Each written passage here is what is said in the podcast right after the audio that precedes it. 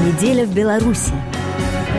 Геннадий Шарипкин. Выборы в Палату представителей Национального собрания Беларуси пройдут 17 ноября. За два месяца до голосования Александр Лукашенко на встрече с председателем Палаты представителей Владимиром Андрейченко дал наказ. Будущий парламент должен быть лучше этого. Если будет такой же или хуже, значит нет развития. Поэтому не в обиду депутатам сказано, должны прийти люди лучшие, которые, когда это надо будет, поведут республику вперед. Как сообщает пресс-служба белорусского руководителя, Лукашенко подчеркнул, что парламент должен представлять все слои общества, от молодежи до пожилых людей. По мнению Лукашенко, главное, чтобы было стабильно, и во власть в парламент пришли вменяемые нормальные люди, которые будут не разрушать, а созидать. По информации Центра избиркома, сейчас уже подано 503 заявления на регистрацию инициативных групп по сбору подписей за выдвижение кандидатов в депутаты парламента. Большинство, 359 групп, собирают подписи избирателей за выдвижение беспартийных кандидатов. В Беларуси бойкот выборов вне закона, поэтому кампанию бойкота чаще называют неучастием в выборах. Но все это парламентской кампании 2019 не грозит. Единого мнения белорусская оппозиция не нашла, гражданские активисты тем более принимали решение каждый сам за себя. Главное же отличие нынешней кампании от прежних – это решение баллотироваться в лагере непримиримых противников действующей власти. Так в кампании активно участвуют сторонники экс-кандидатов в президенты Андрея Санникова из гражданской инициативы «Европейская Беларусь», которая на прежних выборах выступала только за бойкот. Среди кандидатов и жена Андрея Санникова, известная журналистка Ирина Халип.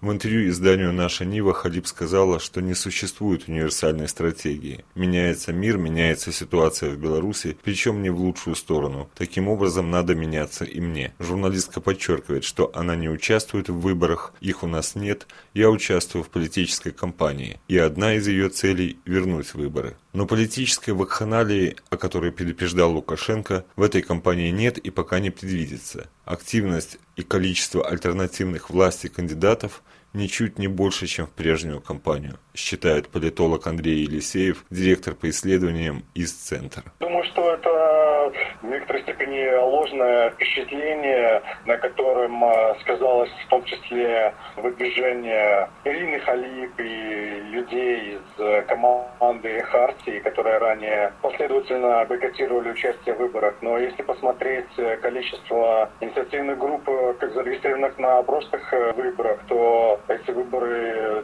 не кажутся какими-то чрезвычайно активными. Сейчас еще не прошло до конца выдвижение кандидатов от политических партий, но даже вместе с ними наверняка прошлые выборы парламентские даже перебьют нынешние по количеству кандидатов и по последнему количеству кандидатов на мандат. Так что в плане активности эти выборы вряд ли выделяются по сравнению с предыдущими.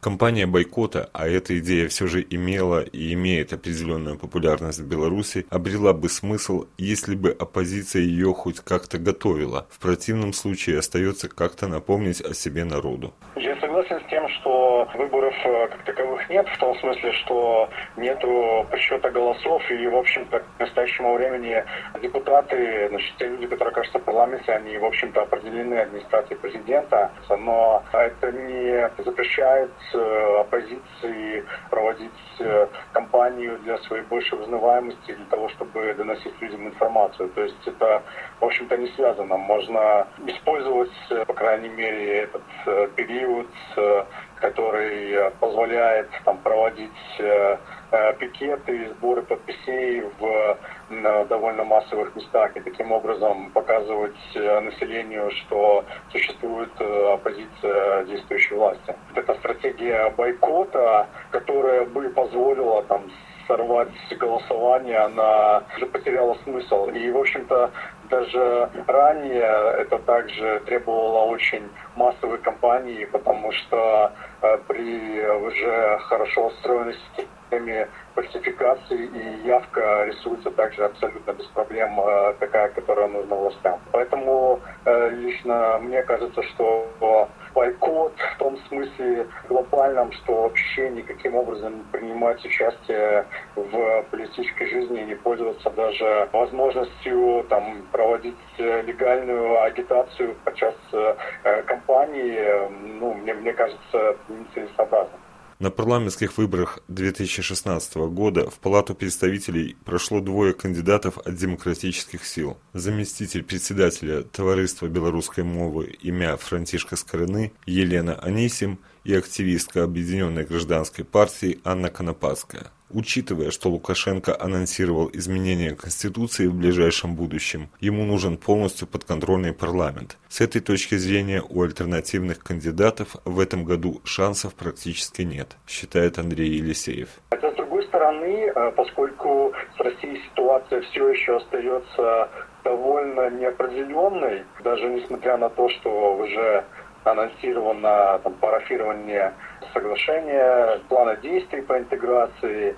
Ближе к выборам, если ситуация с Россией все еще будет довольно напряженной, неопределенной, то и могут э, допустить парламент нескольких там условно проевропейских э, депутатов для того, чтобы в дальнейшем э, использовать эту как дополнительную карту в заигрывании с Западом. Что касается кандидатов от пророссийских организаций, инициатив, кандидатов, публично идентифицирующих себя как представителей русского мира, то их шансы получить депутатский мандат равны нулю, уверен политолог. Администрация президента прекрасно понимает э, реальную повестку этих людей, которые являются не просто пророссийскими, а являются открыто антибелорусскими. Александр Лукашенко считает, что в новом парламенте будет около 30-35% из нынешнего состава Палаты представителей. В противном случае, по словам белорусского руководителя, придут абсолютно новые люди, и их надо будет полтора года учить. Геннадий Шарипкин, РФИ, Минск.